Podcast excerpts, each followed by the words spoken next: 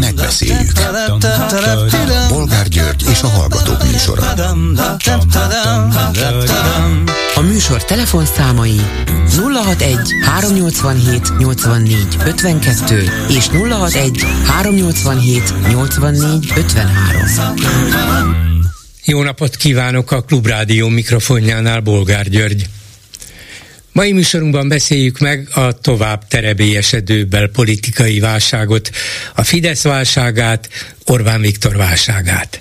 Hová vezethet ez, meddig juthat, mik lehetnek a következményei.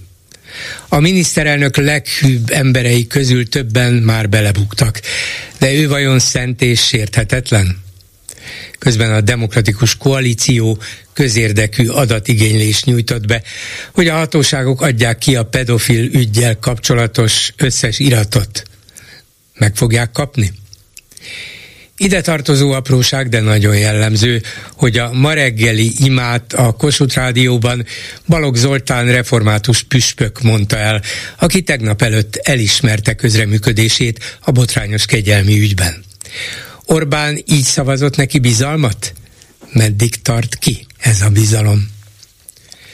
Mit gondolnak aztán arról, hogy helyhiányra hivatkozva nem engedik be a független médiát és több külföldi újságírót sem Orbán szombati évértékelő beszédére? Nem vagyunk meglepve? Nálunk olyan nagy a sajtószabadság, hogy szabad a miniszterelnököt megnézni a tévében? És végül beszéljük meg, mit várnak a holnapi tüntetéstől, amelyet ismert influencerek szerveznek, és amelyet több mint száz híresség is támogat, Alföldi Roberttól Tilla Tilláig. Megmozgat majd ez a megmozdulás, demonstráció, tüntetés akár százezreket is? Telefonszámaink még egyszer 387 84 52 és 387 84 53. Háló, jó napot kívánok! Ha, jó napot kívánok, Nagy Pálnak hívnak bolgár. Parancsoljon! A Arakovács Imre eh, által felhozott gondolatsort szeretném eh, említeni, amit ő a Szentpéteri Nagy Richárddal folytatott eh, interjú során egy összegzésként fog, említett, azt arra is gondolva, hogy végül is ez az egész kegyelmi kérvényügy, ez már egy évvel ezelőtt a pápa látogatása, látogatására való felkészülés során készült. És a para azt mondta, hogy az lehetett ott a kormányülésen, hogy Béláim, jön a pápa. Ha valakinek van csókosa a sitten, most lehet kegyelmet kapni. És ez egy nagyon fontos gondolatsor, mert hogy egy évvel ezelőtt már a kegyelmi történet elindult. És az erős unoka is, ugye a Magyar Péter, akinek az erős Pál volt a nagypapája, tehát az ő nagypapája egy köztisztelet. Igen, akkori beceneve jogerős Pál volt, igen. A jogerős Pál pontosan a tévéműsorból. Tehát ez a fiatal ember, ez mondta az interjúba a Partizánon, hogy az biztos, hogy a budaházi történet az eh, kormányülésen téma volt, tehát a budaházi kegyelem. És ide kapcsoltam volna a parának ezt az összefoglalóját, hogy Hát Béláim, ha sitten van csókos, akkor. Ez, ez, ez olyan parás elképzelés és feltételezés, okay. nem mondom, hogy lehetetlen, de valóban okay. induljunk ki abból a még nem bizonyított tényből, csak Magyar Péter szavai nyomán erőteljesen feltételezhető, hiszen a felesége volt akkor az igazságügyminiszter, tehát előse, erőteljesen feltételezhető és valószínűsíthető mm, történésből, hogy igen, sőt, ebben biztosak is lehetünk, de bizonyítékunk azért konkrétan még nincs, hogy a kormány meg kellett, hogy tárgyalja a budaháziék kegyelmi ügyét, mert tudták, hogy az egy pillanat alatt kiderül, budaházi, ha kijön a börtönből, egy másodpercre sem fog csendben maradni, hát még ha lovon megy, lovon vágtat ki onnét, szóval az biztos, hogy ez nem maradhat csendben, és nem is akarjuk, hogy csendben legyen, mondhatta a kormány meg Orbán, hiszen szeretnénk így üzenetet küldeni a még nálunk is szélsőbb jobbra lévő mi hazánknak, hogy tulajdonképpen együtt vagyunk, veletek így vagyunk, van. ugye? Az így a kérdés, és ezt se Para nem tudja, se Szentpéteri Nagyriár nem tudja, se én nem tudom, hogy vajon ilyenkor az egész felterjesztett kegyelmi lista ott volt-e előttük, vagy csak ez a politikailag kiemelt és számukra fontos ügy. Tehát végignézték-e, és Orbán egyenként rábökötte, hogy rendben, nincs rendben, rendben, nincs rendben. Bolgár úr, kérem, én sem tudom, csak vélelmezem. Hát ez az, itt tartunk. A miniszterelnök első megszólalását, a miszlik bevágóst. Igen. Tehát ott, ha az ember megnézi azt, az, azt a mm, Facebook videót, az egy rövid igen, Facebook videó Facebook volt. Igen. videót, az egy rémült ember benyomását kelti. Mégpedig azért, és ezt is csak vélelmezem, mert rádöbbent arra, hogy oké, a család az mindent lenyúl, amit tud, hiszen a K. Endrének az első fokon a védője az, az Orbán család cégügyeit intéző ügyvéd volt, bizonyos megfontolásokból, mert lehet, hogy ő is el tudja intézni, csak nem sikerül. A másik, ami még ijesztőbb lehetett Orbán Viktor számára, hogy rájött, vagy fel, tehát felismerte, hogy az operatív, a műveleti csapat mekkora idióta volt a Rogánnal az élen, hogy ez bekerülhetett, illetve kikerülhetett a közvélemény elé. És ezért merem a parának az idézetét, vagy megfigyelését, hát iránymutatónak vélni, mert összeáll a kép, ha a miniszterelnöki Facebook videót is az ember figyelmesen meg. Igen, hát hogy pánikba estek és esett, az gyakorlatilag biztosra vehető, mert ez a véletlen, ami annyiból volt véletlen, hogy a kegyelmi ügyet nem gondolták, hogy bármikor nyilvánosságra kell hozni, ugye ez maradhat nyugodtan titokban, nem passzintották össze, vagy nem kapcsolták össze ezzel a mellette folyó kúriai felülvizsgálattal, és valószínűleg senkinek nem jutott eszébe, hát miért is kellene, hogy ilyen eszükbe jusson, hogy a kúria határozatában majd benne lesz az, hogy közben egyébként ez az ember, akinek a kérelmét elutasítjuk, kegyelmet kapott, hogy aztán ki volt az, aki észrevette ezt az egyébként anonim módon közzétett kúria határozatot. Ki volt az, aki fölhívta a 444 figyelmét arra, hogy ezt tessék megnézni? Ott már azt hiszem nem annyira véletlen volt, hogy ki az illető, nem tudjuk a nevét. Lehet, hogy valaki, aki közelebbről ismerte ezt az egész ügyet, és úgy gondolta, hogy na ez nem tűrhető el, nem, nem lehet itt csendben maradni. De maga a kúriai eljárás um, időbeni egybeeséssel, a kegyelmi ügyel, ez véletlen volt, és erre a véletlenre nem számította. És itt döbbent rá a miniszterelnök, hogy az operatív stáb mennyire sok részt tartalmaz a pajzson, hogy azoknak, akiknek ezzel kellene foglalkozni, különösen ha a titkos szolgálat is hozzájuk tartozik, egy ilyen feladatot nem képesek megoldani.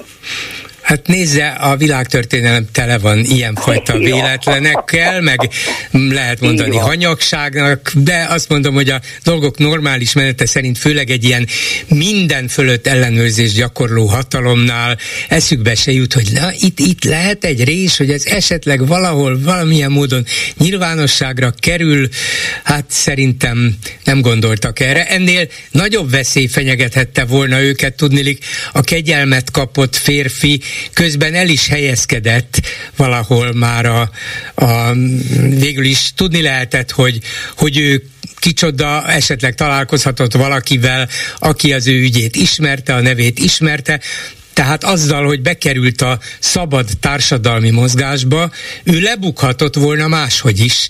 Ez egy nagyobb kockázat volt, és ezért ő szabadon bocsátása nagyobb kockázat volt, mint hogy ez a, ez a kúria határozat nyilvánosságra kerül.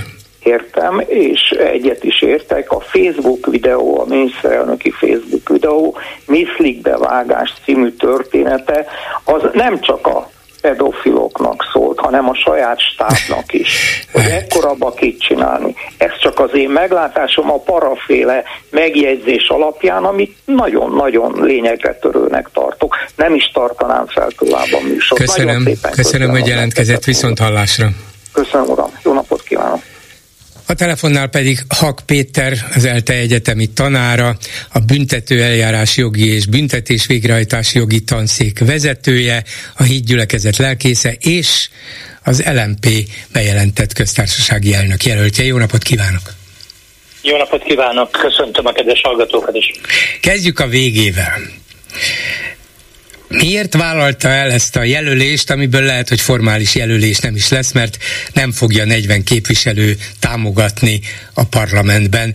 Mégis bedobják a nevét, aztán lehet, hogy két hét alatt elfelejtik. Miért vállalta? Köszönöm, igen, valóban ugye jelen pillanatban nem jelölt, hanem még csak jelölt-jelölt vagyok, és ahhoz, hogy jelölt legyek, még szükséges eh, körül még 35 aláírás. Én azért vállaltam, Ungár Péter hívott fel engem vasárnap, én őt korábban nem ismertem, már hát nem beszéltünk, soha nem voltunk kapcsolatban. Eh, ezt jelzem, hogy én nem az LMP embere vagyok ilyen értelemben. Eh, azzal hívott fel, hogy, hogy, hogy nem mondjak nemet arra, amit ő azonnal, amit ő kérni akar, és ő felvetette, hogy hát szeretné a nevemet a többi párt figyelmébe ajánlani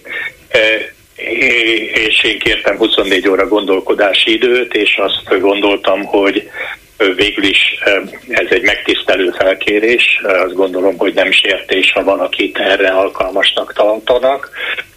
Veszítenő való nincs az ügyben, mert ha van 40 aláírás, akkor maximum annyi történik még, hogy egy beszédet el kell mondani a parlamentbe, de annak az esélye, komoly esélye, hogy a kétharmad vagy akár az országgyűlés fele engem támogatna, hogyha van Fideszes jelölt, az minimális. De ez egy jó alkalom arra, hogy akár a köztársasági elnök jogköreiről, akár a, az ország helyzetéről az ember elmondja a véleményét egy nagyobb figyelem eh, következtében.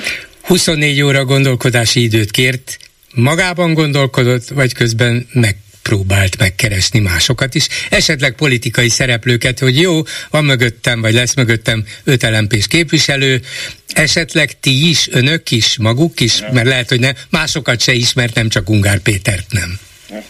A Köszönöm a kérdést, ez egy jó kérdés. Nem, megmondom, hogy senkit nem kereste.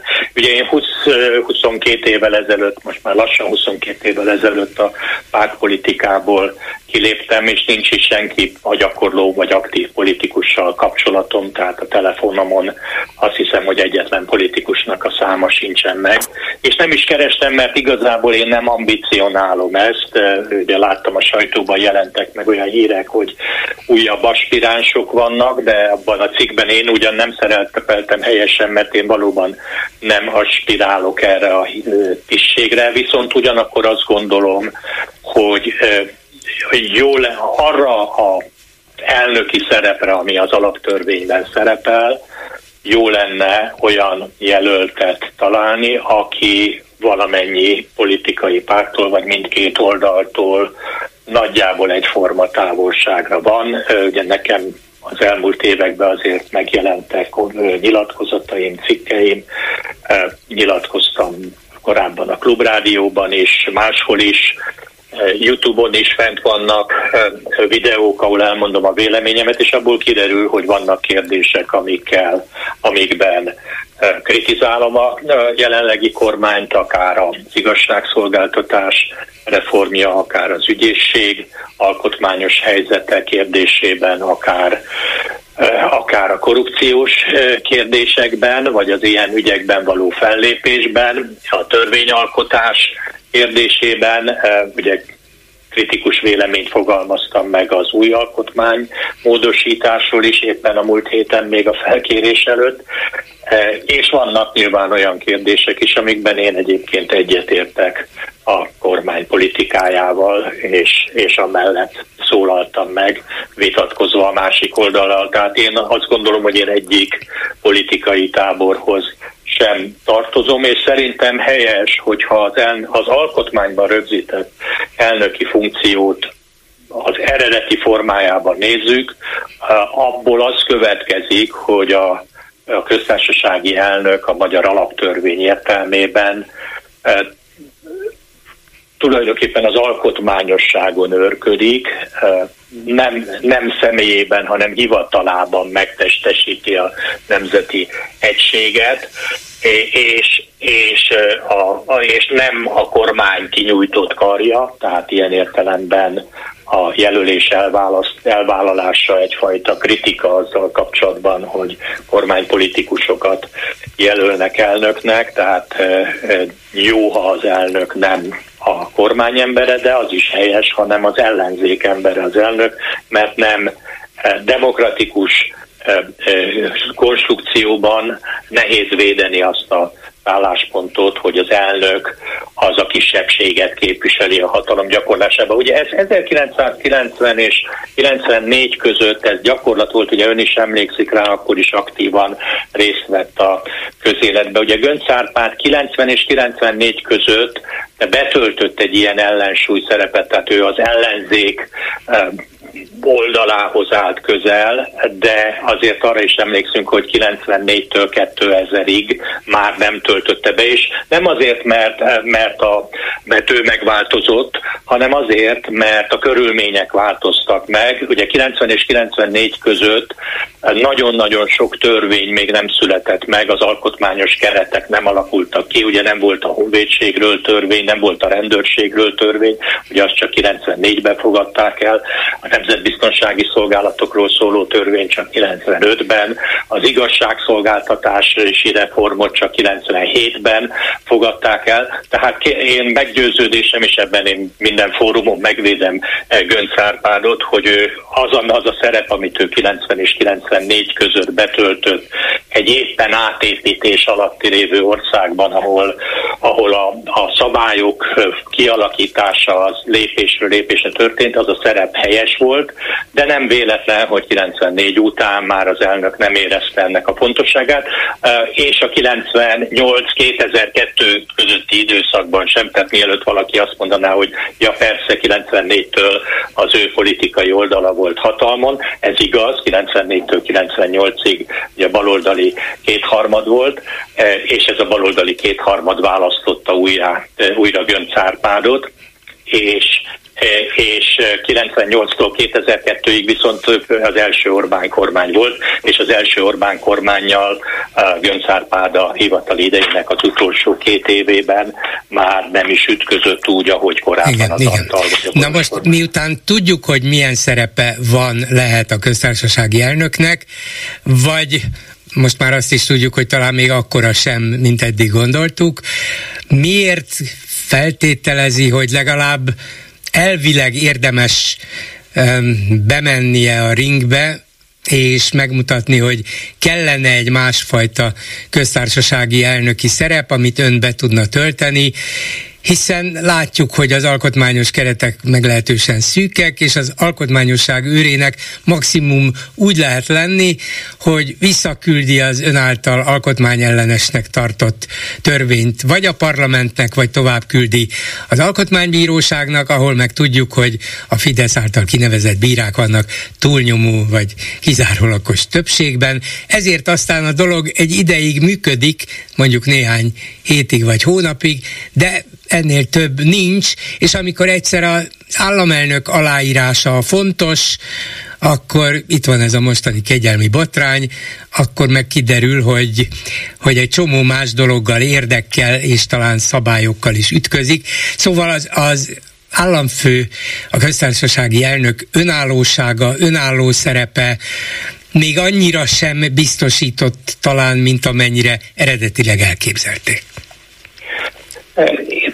Nekem szimpatikus volt az, amit az LMP elnöke Ungár Péter elmondott nekem telefonban is, és azóta nyilvánosságban is elmondott, hogy ugye ő egy alapvető problémának tartja, hogyha az elnök valamelyik oldalhoz úgymond be van kötve, valamelyik oldalhoz érdekek alapján kapcsolódik. Most az én helyzetem annyiban sajátos, hogy ugye ebben az évben betöltöm a nyugdíjkorhatárt, nincsen, nincsenek jövőbeli politikai ambícióim, nem kívánnék, ha egyáltalán oda kerülnék, de én a helyén kezelem ezt a jelölést, tehát nem, nem élem bele magam abba, hogy március végén állást kell változtatnom, de hogyha mégis ilyen helyzet előállna, ahogy én azt egy veszélynek látom, hogyha köztársasági elnök az elnöki pozíciót saját politikai politikai ambícióinak építésére használja. Eddig nem volt ilyen, vagy nem gondolom, hogy lett volna ilyen,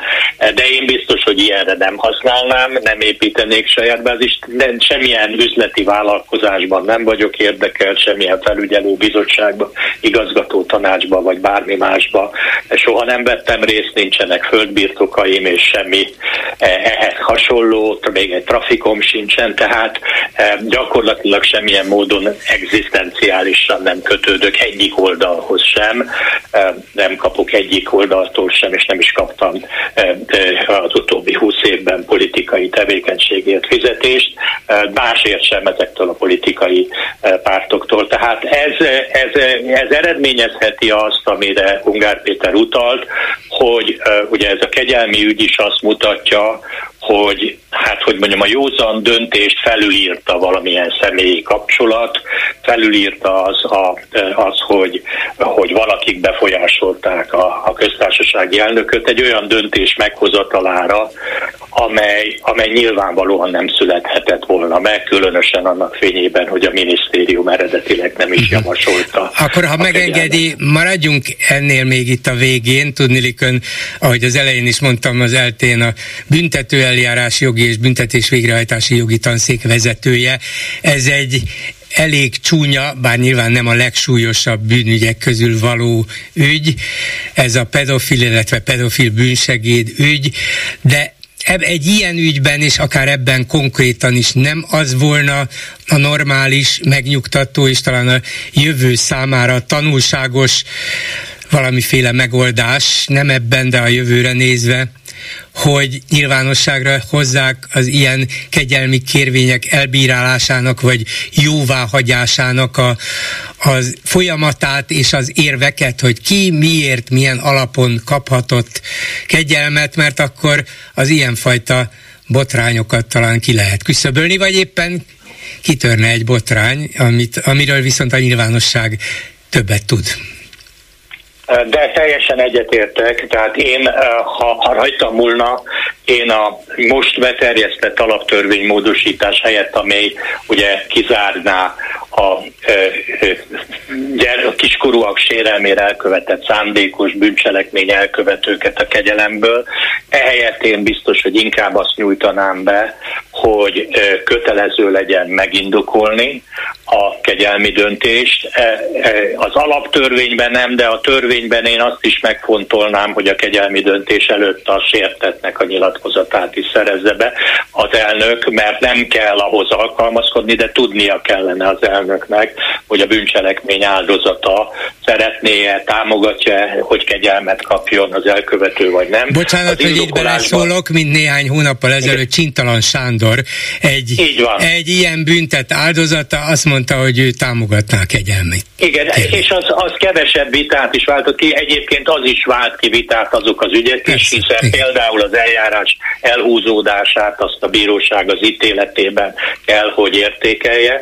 Tehát a kegyelmi döntés, én azt gondolom, hogy vissza kéne terelni arra a mederre, amire eredetileg létrejött és amire évszázadokig alkalmazták, hogy nem, nem a bírósági hibák kiküszöbölése, mert a bírósági hibák kiküszöbölésére van perújítás, van felülvizsgálat, lehet alkotmányjogi panaszt előterjeszteni, lehet Strasbourghoz fordulni, tehát nagyon sok rendkívüli jogorvoslati vagy plusz jogorvoslati lehetőség van. A kegyelmi döntés az, az eh, nem a bírói hibák, vagy mulasztások, vagy tévedések kiküszöbölésére szolgál, mert az elnök, sem az elnök, sem az igazságügyminisztériumi apparátus és a miniszter nem tud lefolytatni plusz egy tárgyalást újra meghallgatni a tanukat, hanem ő csak olyan szempontokat tud értékelni, amit a bíró nem tudott értékelni. Ugye Zamecsnyik Péter az ATV-be említett egy ügyet, amikor valakit elítéltek, eh, én is ismerek egy hasonló ügyet, a törvény értelmében ugye egy áfa csalás vallásos ügyben egy,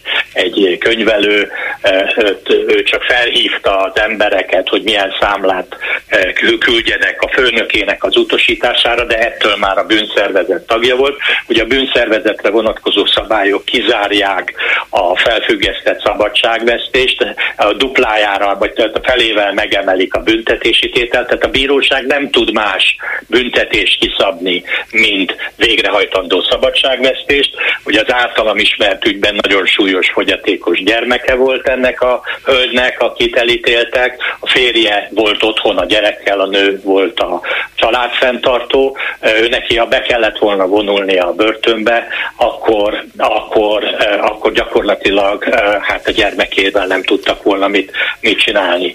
Ezt hosszas megfontolások után, talán emlékezetem szerint Áder János kegyelemben részesítette, de azt gondolom az ilyen ügyek, ahogy én most elmondom, ugyanúgy az elnök is nyilvánosságra hozhatja, és ha vannak észszerű, meggyőző indokok, akkor az szerintem a közvéleményt meg tudja nyugtatni. Ugye azért jelen pillanatban száz kegyelmi kérvényből egy vagy kettő kegyelmet ad meg az elnök, de a közvéleménynek joga van tudni, hogy miért pont az az egy, vagy miért pont az a kettő. Azt, amit elutasít, azt nem kellene feltétlenül megindokolni, de ha megadja, azt jó lenne a nyilvánosság előtt megindokolni, ahogy a bíróságnak is meg kell ítélni, meg, meg kell indokolni az ítéletét, tehát a, szemben az esküdszékkel, amely csak igennel vagy nemmel dönt, a kontinentális rendszerben, így Magyarországon is a bírói mérlegelési szabadságnak a korlátja az indokolási kötelezettség, tehát hogy racionális indokokat a bíró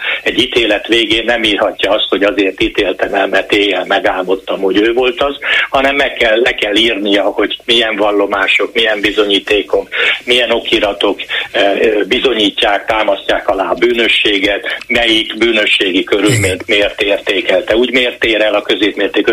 Ezt az, ezt az elnök is meg tudja tenni, nyilván nem ő ül le egy tollal az íróasztalához, hanem az apparátus készít egy javaslatot, és azt az elnök áttézi, és hogyha egyetért vele aláírja, hanem akkor átiratja, de én szerintem ez az, maga az ügy teljesen jól bizonyítja, hogy a társadalomnak teljesen jogos igénye van arra, hogy tudja, hogy az elnök mit, miért döntött el.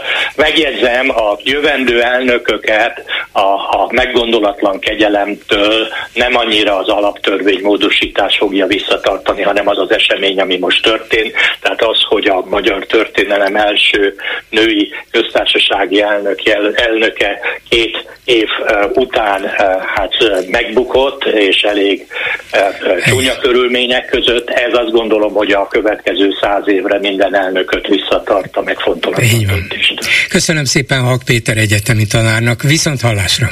Én is köszönöm, viszont hallásra! Háló, jó napot kívánok! Jó napot kívánok, szerkesztő Lázár András vagyok. Parancsoljon. Nagyon régen beszéltünk, és meg kell mondjam, hogy azért telefonálok, mert a tegnapi adást követően nagyon el voltam keseredve. Miért? Azért, mert bizonyos mértékig csalódtam a klubtársaimban, akik nagyon egyoldalon értékelték a jelenlegi válságot, és nagyon megnyugodtam, amikor ön a műsor felkonferálásában azt a kifejezést használta, hogy terebélyesedő belpolitikai válság. Ez egy új minősítés, és én szeretném azt hangsúlyozni, hogy nagyon jelentősnek tartom azt, hogy nem pedofil válságnak, nem pedofil botránynak kell ezt nevezni, mert az, akiről itten bűnösként, bűnelkövetőként szó van, tulajdonképpen bűntársként, az nem pedofil cselekményt követett igen, el. Igen, igen. A probléma az az, hogy ö, ö, ha így beszélünk róla, akkor félrecsúszik az egész beszélgetés.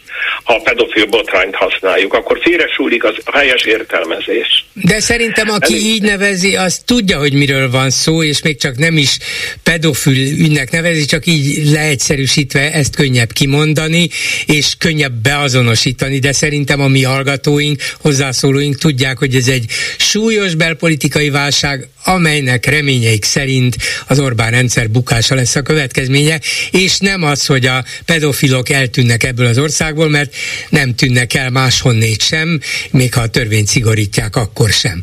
De a, a rendszer megbukhat. A rendszer megbukhat, ez is egy fontos üzenet, mert tegnap engem az is elkeserített, hogy egyet több hozzászóló azt mondta, hogy nem ebbe fog belebukni az Orbán rendszer, és én arra gondoltam, hogy a márciusi ifjak 1848-ban között sem, én nem tudok elképzelni olyat, hogy mikor Vasvári Pál odafordul hoz odafordult Petőfi Sándorhoz, és azt mondja, te Sanyi, azt gondolod, hogy ettől a verstől fog megbukni a rendszer. Igen. Önnek igaza van. Nem szabad. Önnek igaza van, csak egy mondatot erre, hogy de Vasvári, meg Petőfi, meg a többiek tudták, hogy mit akarnak. Tudták, hogy egy független Magyarországot akarnak, tudták, hogy forradalom útján talán el lehet érni, meg ránéztek Bécsre, meg Párizsra, tudták, hogy mi van a levegőben, Európa levegőjében, mire van szüksége az országnak. Itt viszont egy abszolút véletlen miatt kezd repedezni, recsegni, ropogni ez a rendszer, és nem a mai egyébként nem létező Petőfik és Vasvárik csinálták, még ha az ellenzék másfél évtizede figyelmeztet is arra, hogy ez egy milyen romlott rendszer. Így van. Na most, hogy azért mi az értelmezésnek a lényege, véletlenül elém került, nem szoktam ezt olvasni, de egy New York Times tudósítás, hogy mit írnak Magyarországról, azt idézem, a fordítást idézem. Novák Katalin, aki a családi értékeket hirdette, Borkai és Szájer után már a harmadik kormánypolitikus, aki szexbotrányba bukott bele. Ez egy nagyon hamis Na, üzenet, félrevezető, méghozzá egy olyan újságban, amelyiknek hitelt tulajdonítunk. Igen, igen. Hát De abból, ez... ahogy mi közbeszédet intézünk, nem csak ebben a rádióban, hanem az egyéb újságokban és a nyilvánosság előtt, ebből a New York Times ezt a következtetést vonta le. Ez egy hibás, és, és Igen, hát azt mondjam, téves. Novák Katalin irányában méltatlan. Igen, téves. Méltatlan. Na most, amit szeretnék mondani, azt részben uh, Hak Péter elmondta. Azt, ami, a, a, ami az én fogalmazásom az, hogy mi, mi az igazi botrány, az igazi közéleti botrány. Az, hogy a ö, köztársasági elnökasszony helytelenül alkalmazta a kegyelmi jogot.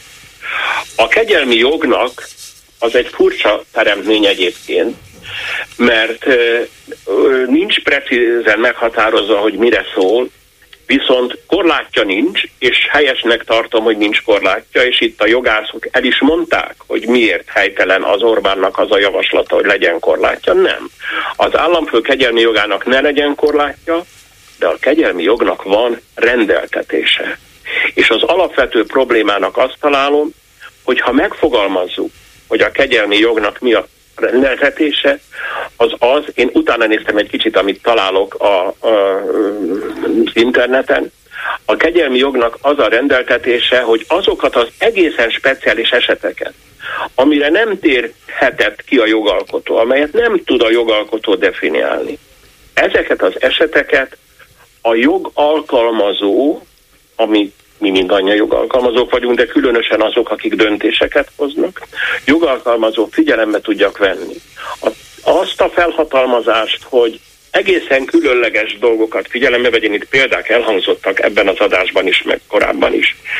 Tehát hogy amiket a bíróság a, nem tud, nem tudhat figyelembe venni. Nincs felhatalmazása, Igen. nincs rá, rá passzus, Igen. nincs rá, a corpus juris nem rendelkezik erről. Erről. Azt az államfő ő, ő, tudja eldönteni. Azt írtam itt a jegyzetembe, hogy ilyenkor csak a tiszta erkölcs és az intellektuális becsületesség adhatnak tanácsot a kegyelmi döntésre. És ez bőségesen elegendő, még az én egészen egyszerű fogalmazásomban is arra, hogy a, egy bármikori államfő szakadjon el attól, hogy ha, ha vannak neki egyébként valamilyen politikai értékrend, mert miért ne lenne, Értek, ettől el kell szakadni, és teljesen függetlenül állampolgári felelősség, köztársaság uh-huh. iránt viselt felelősséggel a tiszta erkölcs és az intellektuális becsületesség alapján tud jó döntést hozni. Igen, csak ennek, és... a, ennek a mostani botránynak nem is ez az igazi kérdése, hogy most elég erkölcsös volt-e Novák Katalin, amikor ezt a kegyelmi döntést meghozta, hanem minden jel arra mutat, többek között az is, hogy az igazságügyminiszter nem támogatandónak minősítette a kegyelmi kérvényt, majd mégis visszajött felülről, hogy ezt meg, ez meg van adva. Ezek után az igazságügyminiszter állítólag nem ragaszkodott ahhoz, hogy ezt tisztázzuk, hogy ezt vitassuk meg, ugye ezt a volt férjétől tudjuk, hanem azt hitte, hogy hát ezt felülről már jóvá hagyták, vagyis itt nem az az erkölcsösség mércéje, hogy ebben az ügyben megkaphatja a felmentést, a kegyelmet valaki, egy elítélt bűnöző, hanem az az erkölcsösség, és ez politikai erkölcs, tisztesség és a politikai rendszer minőségének a kérdése, hogy a köztársasági elnök fölött van-e, volt-e valaki, és hagyta-e, hogy valaki más hozzon helyette döntést?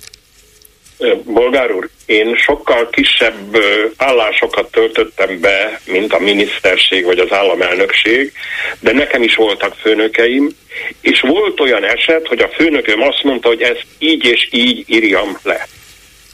És én megmondtam ott rögtön neki, hogy én ezzel annyira nem értek egyet, hogy le fogom írni, de a kezem, a kézjegyemet, a aláírásomat nem teszem rá és tudomásul vett. Hát igen, csak itt a köztársasági elnöknek ott kellett, hogy legyen az aláírása, vagyis ő ezt nem tudta megúszni. És végül Sajnál. politikai hát, karrierjének is a vége lett ez. Lehet, lehet, de, de sajnos az a baj, hogy az erkölcsinek is.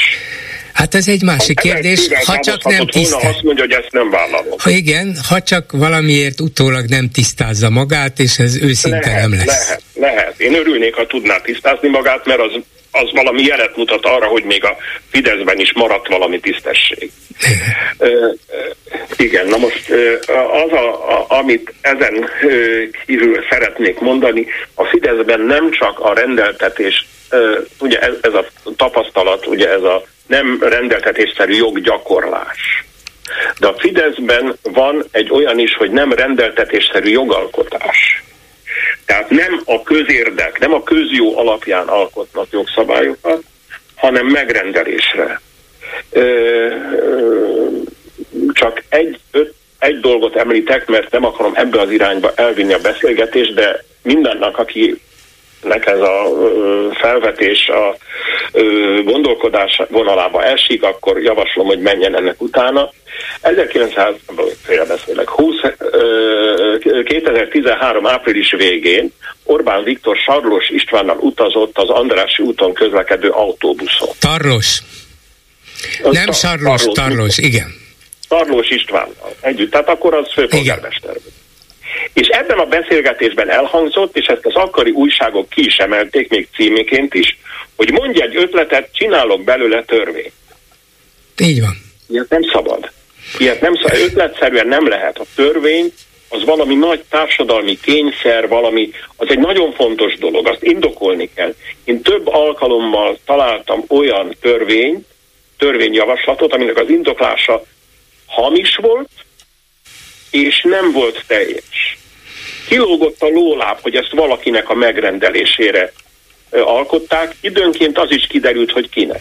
Hát éppen ezért jellemző, és, és talán ezért ilyen hatalmas hullámokat vető ügy ez a mostani, mert egy nagyon egyszerű és mindenki által átélhető, megérthető és felháborító ügyben derült ki, hogy igen, valakiknek az érdekében képesek ilyenekre is, és ez szerintem példátlan, miközben rengeteg egyéb példát tudunk arra, hogy hogy használják a saját érdekükben a törvényhozást, hogy használják a különböző formális törvényi lehetőségeket, hogyan működik a korrupció, látszólag törvény, vagy formálisan törvényesen, mindenki tudja, de, de legyint rá. Itt van egy ilyen gyomorforgató ügy, és egyszerre csak mindenki megérti, hogy hogy is működnek valójában. Köszönöm szépen, Lázár úr, viszont hallásra. A vonalban pedig Lendvai Pál Paul, Lendvai Bécsben élő Magyarország, magyar-osztrák újságíró, aki 94 éves korában is aktív még Szervusz Pali. Halló, hallasz engem? Halló, szervusz. Na, nem csak, hogy aktív vagy, már írtál is a héten egy cikket erről a magyar belpolitikai válságról.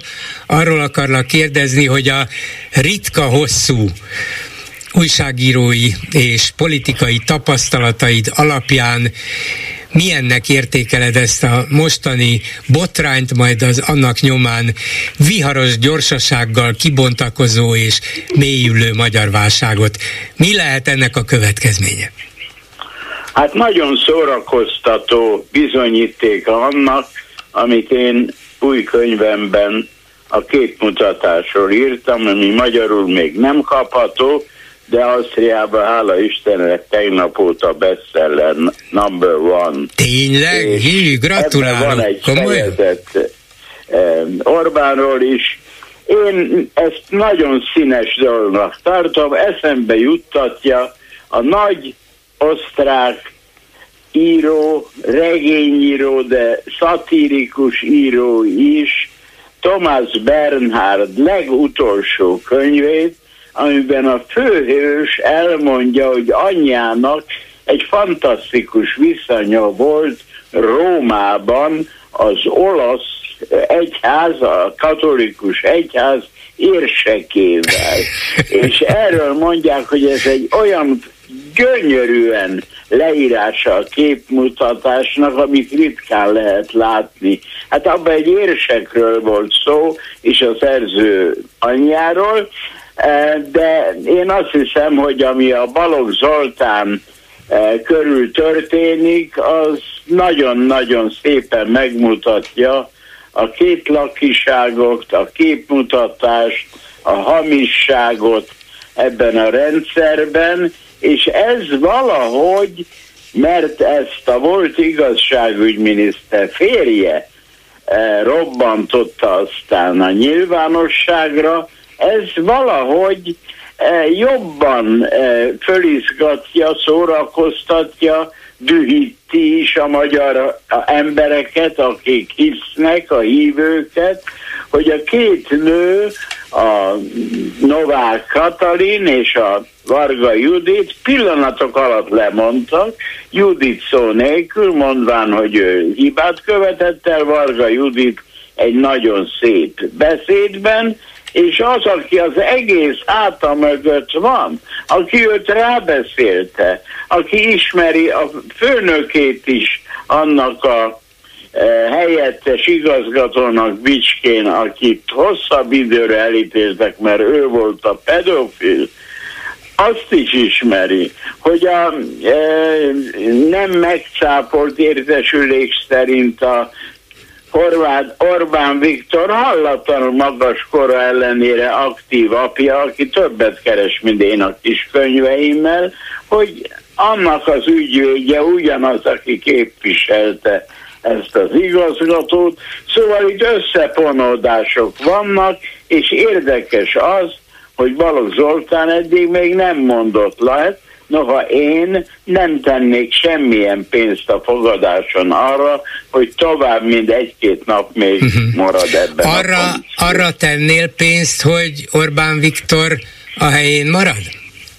Orbán Viktor addig, amíg nem lesz túl kövér, és nincs egy baja egészségileg, egyre nehezebben megy, ahogy látjuk, még a jól szabad kabátok mögött is a pocakot, akkor én azt hiszem neki ebből semmi baja nem lesz, mert már Jakob Burkhardt, a nagy svájci történész írta, hogy mindig lehet kapni embereket, akik hajlandók egy diktatúrát vagy egy autokritikus szisztémát kiszolgálni. Feltétlenül jelentkezni fognak, mind a mindegyik pozícióra. Nem hiszem, hogy nők. Én azt hiszem, ez a feminizmusnak Magyarországon egy óriási csapás, mert ugye tudjuk, hogy Orbán Viktor, én idézem ezt az Orbánról szóló, magyarul is megjelent életrajzban, könyvemben, hogy, hogy ő a Bibó kollégiumban tartott egy beszélgetés ottani diákokkal, amik aztán megjelent, a szöveg, és ebben mondta akkor még, hogy nőknek nem szabad a politikával menni. Ő látta, hogy mikor őt támadták, hogy a feleségéről milyen hazugságokat mondtak, és aztán megszegte ezt a törvényt, és ez a két okos, nyelveket beszélő és attraktív, csinos nő karriert csinált, de hát ezután nem látok nagy jövőt nőkre az Orbán korszakban. De miért gondolod, hogy ő gyakorlatilag szent és sért, hát ha szent nem is, de sérthetetlen marad, hiszen a villámok már a közvetlen közelében csapkodnak, azért a köztársasági elnök egy pillanat alatt lemond, az Európai Parlamenti Lista vezetője eltűnik a közéletből, az ő korábbi egyik főminisztere, Balogh Zoltán, aki a református egyház vezetője, valóban minden jel szerint nem fog itt túl sokáig megmaradni az egyház élén, de hát egy dologra még mindig nem tudjuk a választ, hogy ezek az emberek miért is hagyták jóvá ezt a bizonyos kegyelmi kérvényt, egy olyan ember kegyelmi kérvényét, aki az Orbán családhoz földrajzilag is, meg bizonyos kapcsolatokon keresztül is közel volt. Ha megtudnánk a választ, hogy miért történt ez, akkor is sérthetetlen marad a miniszterelnök? Én megmondom engem, néhány kolléga kritizált, hogy én túl pozitív vagyok, én nem vagyok pozitív, én csak realista vagyok. Hát ha arra gondolsz, hogy Simicska, akiről Orbán azt mondta, hogy ő a legokosabb, eltűnt annak ellenére, hogy sok pénze volt, és sok mindent mondott, sokkal veszélyesebb dolgokat mondott. Eddig még igazi leleplezés nem történt, és a magyar Péter is viszonylag visszatartó volt eddig Orbánnal kapcsolatban kívül, hogy 500 ajrós bankókat forgat a kezében, de mi ki tudja, mi fog még jönni, de egy olyan országban, ahol a média teljesen a rezsim kezébe van, én kétszer látom naponta a magyar nemzetnek a küldeményeit, abban én még egy hajszálnyit se látok, hogy ön meggörbülne, az ő, kuty, ő újságírója is vérebe, Webere, Vérebe, Vérebe a, a Bayer az már megkongatta a harangot a Balogh Zoltán fölött, úgyhogy ez egy 66 uh-huh. éves ember, még jó korban van, és ő nem akar nyugalomba menni. Értem, nem értem. akar úgy nyugalomba menni, hogy egy ilyen felhő van fölötte, de én azt hiszem, hogy nyugalomba fog menni, Orbán fog találni más embereket, ehhez kellene tulajdonképpen egy nagy ellenzék is, ugye, uh-huh. amelyik föllép, és például Budapesten nem egymásba rugdosnak, hanem egy közös listával, egy óriási győzelmet tudnának aratni. De ahol egy ilyen képtelen ellenzék van, sajnos, ott nem látok igazi veszélyt, és az, hogy a belül bajok vannak, az kétségtelen. 14. éve élvezi a hatalmat, egyre korláttalanul, nem foglalkozik üzletekkel, de senki ilyet csodálatos vagyon még nem szerzett, aki sohasem foglalkozott üzletekkel. Egyre szegényebb lesz, de a család egyre gazdagabb. Szóval ez egy érdekes szociológiai tanulmány. Igen, de van-e a te nemzetközi tapasztalatodban példa arra, hogy egy látszólag érinthetetlen, szinte teljhatalommal rendelkező vezető egyszer csak egy totális véletlen miatt, egy apróság miatt, egy a, az ország életében hát észre sem vehető apró ügy miatt egyszer csak megbukjon. Vagy... Az így nem, de nézd, vannak olyan, már Napóleon idejében mondták, amikor a Duc d'Angient kivégeztette, mondta Talleyrand, hogy ez több volt, mint bűn, ez egy hiba volt.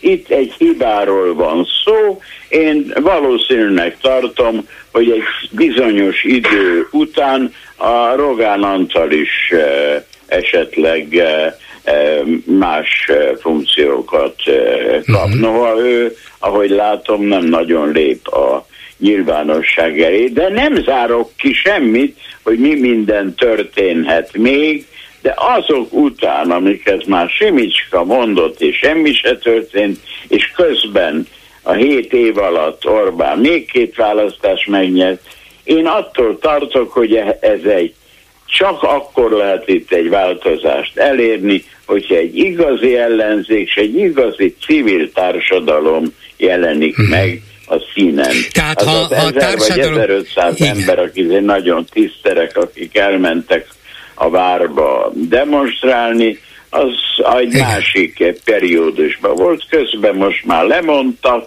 és ez így azt mondják németül Bauernopfer, amikor a sakban parasztokat áldoznak áldozat, igen, igen, Sajnos igen. ők nem lovas, hanem csak paraszt ez a két nő. Hát én azt mondanám, hogy ez, ez tisztáldozat volt, vezé, sőt, főtisztáldozat, hát mind a kettő nagyon is kimagasló, és ahogy mondtad, kivételes női politikus személyiségek voltak, akiket Orbán fölemelt, és most, hogy ejtette őket, ezáltal a dolog még látványosabbá vált. Tehát ha a sak példádnál maradunk, akkor itt bástyák hullottak el. Hát meglátjuk. Ez egy minden esetre, ez nekünk, újságíróknak, akik nem üzletezünk, ez egy nagyon-nagyon érdekes dolog, és különösen érdekesnek tartom a Magyar György személyét. Magyar Péter. Azért említ... Péter. Magyar Péter, pardon, Magyar Péter személyét azért említettem meg a Gyilasszal való hasonlítást, hogy Gyilasz így csinált Jugoszláviában az új osztály ellen, ő persze fent volt a legfelsőbb vezetésbe, de ez is már egy érdekes dolog, hogy valaki nagyon jó, eh, jól fizető funkciókat felad a volt felesége e, ügyében. Szóval ez azt mutatja, hogy vannak olyan szituációk, az embernek elege van, és ezt én e, eddig még más bűnt nem fedeztek fel rajta, mint hogy értékes órája van. Én is vettem magamnak 60 éves koromban is még senki se támadott meg. Köszönöm szépen Lendvai Pálnak, remélem ezután se fognak megtámadni, és továbbra is ilyen aktív marad. Szervusz, jó egészséget! Minden jót, szia! Háló, jó napot kívánok! Jó napot kívánok, Hidi Ildikó vagyok. Parancsoljon! Köszönöm, bár azzal kezdeném, hogy nehéz a helyzetem, hiszen Hat Péter, illetve Hollendvai után megszólalni, véleményt formálni azért nehéz, magas a mérce, de hát azért igyekezni fogok. Én egy nyugdíjas nagymama és nyugdíjas tanárnő vagyok, és mint volt tanárnő, de aki mint halálig az leszek, azzal kezdeném, hogy vétkesek közt cinkos, aki néma ismerős, nagy, tartalmas gondolat, és nagyon aktuális. A Fidesz kapcsán, a Fidesz rémuralma kapcsán egy falvédő bölcsességet szeretnék megosztani a kedves hallgatósággal és önnel is, Bolgár úr, rövid, és így hangzik. Két dolog van a világon, ami mindig biztos. Lapjára es a tehénszar, és a politika piszkos.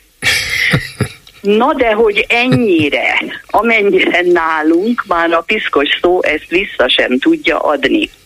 Az előző adásokban és a déliben is, nem tudom pontosan hol hangzott el, a Fideszt a maffiával rokonították. Én megvédném a maffiát, mert a maffia ugyan egy bűnözői, igen súlyos szervezet, de bár még azt is elkövetik, hogy gyereket túlszul ejtenek, netántán megölik, de hogy pedofiliával kapcsolatban a maffia szóba nem hozható, sőt, ez egészen biztos. És erről jut eszembe, hogy a Bicskei otthonnak az a kétszer kitüntetett igazgatója, aki börtönben ül, egy fenevad szólal meg bennem, de én őszintén remélem, hogy az olvasmányaim alapján igaz az, hogy a börtönben még az anyagyilkosnál is súlyosabb tett a pedofília, és remélem, hogy a nehéz fiúk kezelésbe fogják venni, mint ahogy kezelésre ajánlanám a társát is. De ne, ne biztassuk, ne biztassunk senkit Jó. erre, az önbíráskodás van, Csak ugye az érzelmek egy kicsit elragadják az embert. Értem, igen. Na most vannak személyek, akiknek a nevét nem veszem a számra, és így tőlük tanultam, hogy B. Zoltánként fogom említeni, én nem vagyok igen járatos az egyházi hierarchiában, de hozzám csak az jutott el, hogy őt többek is, és az egyházon, a református egyházon belül felszólították lemondásra. Én nem tudom biztosan, hogy ő a Magyar Református Egyháznak a feje, neki nincs főnöke. Igen, neki nincs, nincs, nincs. Hát a, a hívek, én úgy értem, hogy miután a reformáció, ugye megint nagy szellemeket idézek, nem hungárikum, mint a volt asszonyság, Novák Katalin mondta a Balaton átúszásra, hogy az egy hungárikum.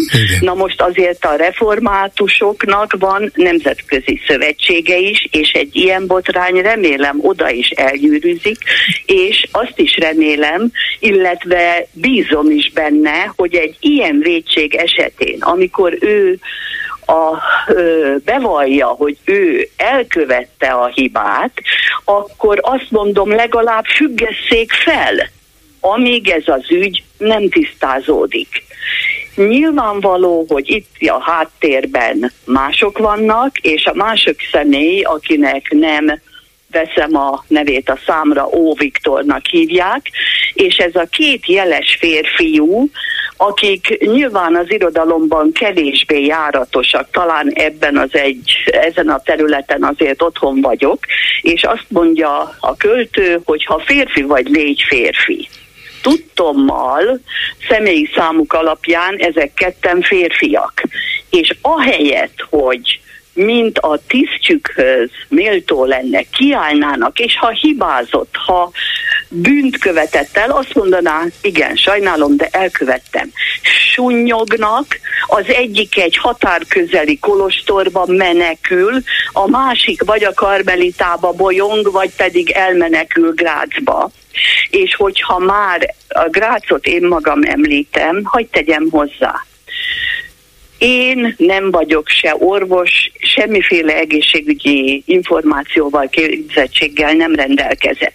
De hogy óvén egyértelműen láthatóak súlyos pszichés, mentális és egyéb zavarok, gondoljunk csak a Putyinnal való találkozó alatt tanúsított viselkedésére, e, akár erre az egyetlen egy jelenetre, és akkor azt mondom beteg. De, de én azt mondanám, bocsánat, hogy a távdiagnózist még az orvosokra se szívesen hagynám, hát Jó, még nem orvosokra. Putyinnal lehet, hogy mindannyian nagyon zavartam viselkedni. Szeretném befejezni, ha megengedi. Hát hogyne, csak Tehát szerettem volna valamit közben mondani. Megemlíteni. Betegséggel Igen. kapcsolatban azt, hogy általában természetes emberi reakció, hogy a beteg emberrel együtt érzünk, érzünk és szánjuk őt. Ez így helyes. Viszont én Beke Katánál olvastam, és azóta megtanultam. Akkor érzünk vele együtt, és akkor szánjuk, sőt sajnáljuk, ha a beteg ott van, ahova mind beteg tartozik. Igen, de éppen ezért szóltam közbe, hogy de nem egy nem ország élén. Tudjuk. Drága bolgár úr, ne beszéljünk de párhuzamosan. Ne, ne haragudjon, ezért szeretnék szó belebeszélni, mert ez egy beszélgetés, nem nyilatkozattétel. Ez nem a nyilatkozattételek műsora, hanem beszélgetés műsor. Ön valamit állít, én közbeszólok valamiért, közbekérdezek valamivel. Nem értek egyet, kérem, hogy hagyja, hogy én is elmondjam a magamét, és aztán mehetünk tovább. Ha akarja. De ha nem, hát akkor mehetünk tovább. Azt mondom, hogy ebbe a távdiagnózis dologba nem szabad belemenni. Nem tudjuk. Lehet az a véleménye, hogy nincs mentális egyensúlya, hogy vannak problémái, de erről semmi bizonyítékunk nincs. És én újságíró vagyok, tények és bizonyítékok alapján szeretek véleményt mondani. A többi meg lehet mindenkinek a véleménye, de kevés. És főleg ebben az ügyben, ebben ebben a súlyos belpolitikai válság ügyében ez kevés. igen, rendben van, tisztelettel meghallgattam ezt a szálat, elvágom, de még egy mellékszálacskám akadt, amit viszont nyilván nem csak én, saját személy, szememmel láttam, mi szerint ugye itt a két lemondott nagyon fontos közjogi méltóságról, ugye az igazságügyminiszterről, illetve a köztársasági elnökről szólok. Na most ön néhány perccel ezelőtt egy reagálásában nem tudom szó szerint idézni, de mintha valahogy úgy fogalmazott volna, hogy kivételes munkát végeztek. Én egy egyszerű átlagember vagyok, én ennek a kivételes munkának semmilyen jelét nem láttam, sőt konkrétan most ugye súlyos, durva hibát látok, és már csak egyetlen egy dolog kívánkozik ki belőlem, mégpedig az, és az előbb azt mondtam, hogy van, amire van bizonyíték. Ha eddig ez az asszonyság, ugye ha az OV a Nobel-díjas tudós asszonyra ezt a szót használta, hogy asszonyság, én most ezt visszalövöm, ha ez az asszonyság óvés fülbevalóval grasszált, lengette nagy vidáman, és aki mellette haladt a személy, abba se volt annyi jó érzés, hogy azt mondja előtte, hogy bocsánat, ezt azért ne. Tehát a záró és nyitott kérdésem, bolgár úr, egy lenne. Vajon mi van most ennek az asszonyságnak a fülbevalójára rábésve? Ennyit szerettem volna, köszönöm, hogy meghallgattak. Én is köszönöm, hogy hívott. Viszont hallásra. Háló, jó, jó napot, jó estét kívánok! Jó napot kívánok, Zoltán vagyok Debrecenből. A tüntetéssel kapcsolatban szeretnék először hozzászólni, Igen. mert hogy ez téma volt. Én nagyon fontosnak tartom a tüntetéseket, és nekem meggyőződésem az, hogy a diákok és a tanárok folyamatos kiállása az hozzásegített ahhoz, hogy nem 10%-os béremelést kaptak, hanem annál magasabbat, még akkor is, hogyha azért vannak ott problémák.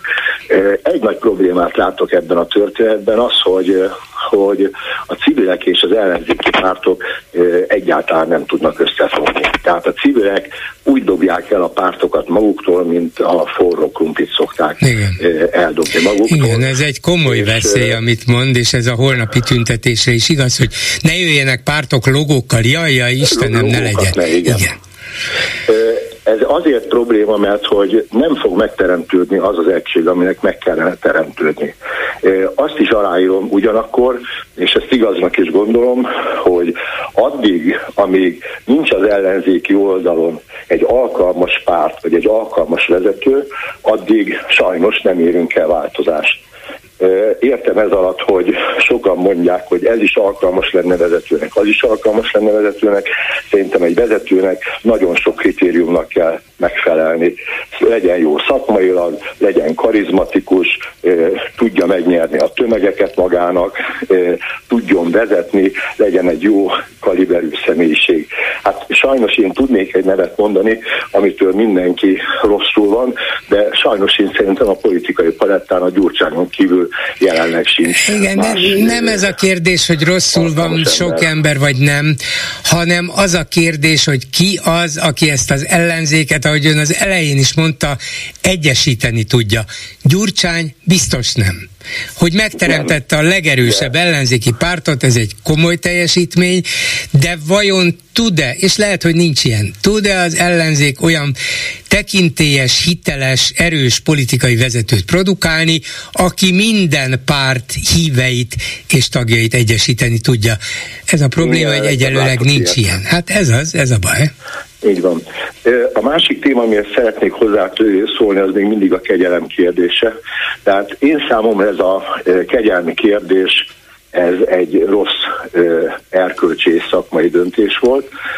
Ezt a szakmai döntést, ezt részemről úgy kell érteni, hogy szerintem a NER rendszer működése az, ami ezt a rossz szakmai döntést meghozta tehát buborékban élnek, egyre inkább szakmaiatlanul vannak a döntések, a vezetői kiválasztások, a lojalitás az elsődleges ebben a kérdésben, nem pedig az, hogy, hogy ki hogyan képviselje a szakmaiságot. A Ez egyelőre szerintem így is fog maradni, tehát most találtak két felelőst, jogosan mondtak le, szerintem a Balogh Zoltán is le fog mondani, de az Orbánhoz sajnos nem fog elérni a történet, mert továbbra is megvannak még a, a rosszul nem fogom rosszul kifejezni magam, de én szektatagoknak tartom őket, az alsóbb néptömegeket pedig megtévesztettek, meg tartom, akik nem figyelnek oda az ellenzék hangjára. De, az, de a mindenféle Fidesz hívő, vagy alsóbb népréteg, itt most már mindenki tudomást szerzett erről a példátlan ügyről és az nyomán kibontakozó belpolitikai válságról, és mindenkiben az jön először elő, hogy hát hogy lehet egy pedofilnak kegyelmet adni, és aztán megpróbálják nyilván a Fidesz szavazók tisztára mosni a vezérüket, de látják, hogy egész közel hozzá voltak, vannak olyan emberek, akik ebben tevékenyen részt vettek és elismerték a hibájukat.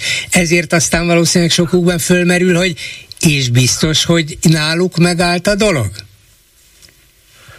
Hát én szerintem a, az Orbán Viktorig nem fog menni, és a, a nagy problémának látom, hogy, hogy tehát a fideszesek között is biztos, hogy mindenkinek van hozzátartozója, aki az egészségügybe kerül, van hozzátartozója, aki az oktatási rendszerben sínlődik, tehát mindenhol vannak emberek, mégsem rakják össze a rendszert, hogy ez azért van elrohadva, mert Orbán Viktornak 2010 óta egyedül a hatalom megtartása volt a legfontosabb.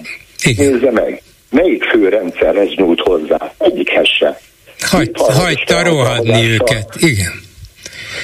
Hagyta őket felhatalmazással egy csoda országot lehetett volna csinálni.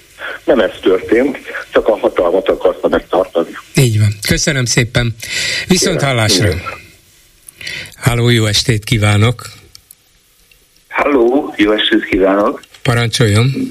Gábor Olivér vagyok, és a következőért telefonálok először, hogy ugye tíz napja nem szól másról ez a dolog, mint a kegyelmi ügyről, és hogy túl vagyunk a, a hölgyeken, akik már lemondtak, Balogó nyilván le fog mondani, és hát maradt két kérdés, amit még itt sírtat mindenki, hogy egyes kiindította ennek a ennek a vicskei embernek az ügyét.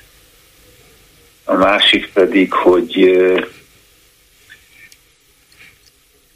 Hát, és hogy, ki, hogy, hogy valóban Novák Katalin és Balogh Zoltán döntötte el ezt kettesben?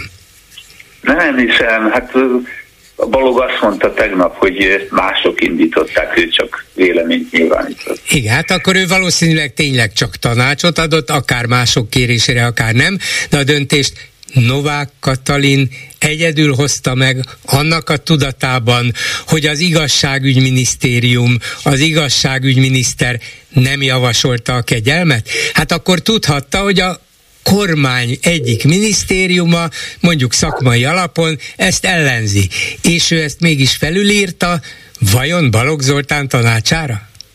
Hát ez az, amit meg kéne tudni. Hát ez az, ezt mondom, Nyilván ez a kérdés. erről szól mostanában a disputa, de az igazi kérdés véleményem szerint a rejtély, amiért érdemes tovább menni és kutatni, az az, hogy ki az a másik 30 ember, aki kegyelmet kapott.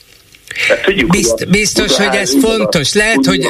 Hogy 7-8-an voltak benne, tudjuk, hogy eh, KND kapott még kegyelmet, de ki a maradék? Jó, de te, tegyük föl, hogy ott is...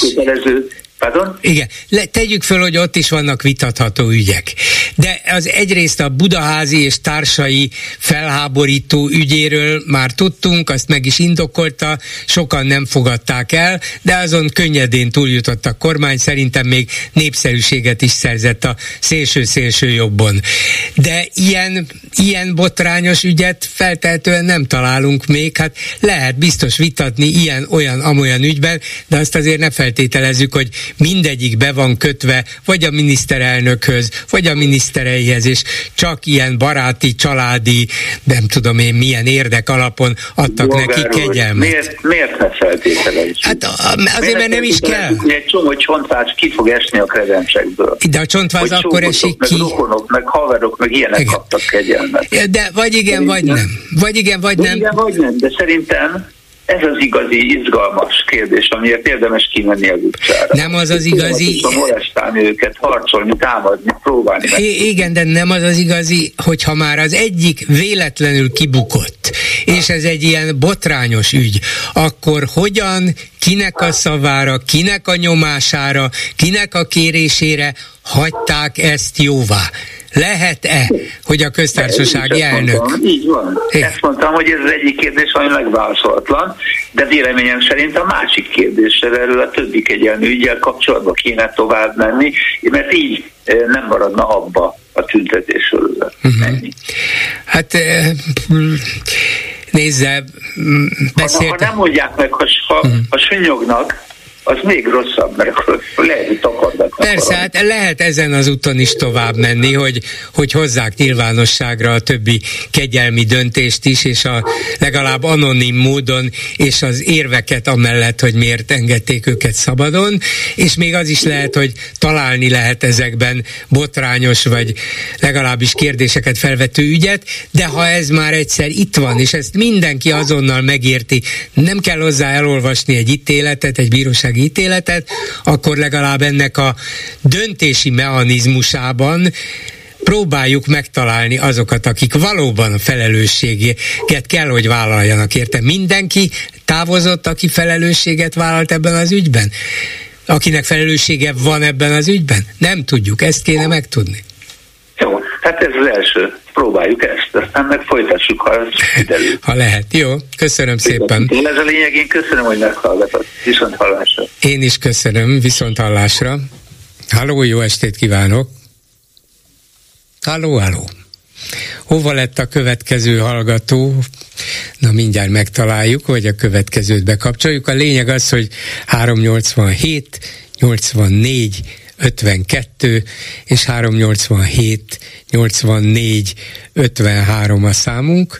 Nyilván van sok hallgató, de valamiért az előző elment, vagy nem találtuk meg egymást, akkor valaki állítólag itt van. Haló?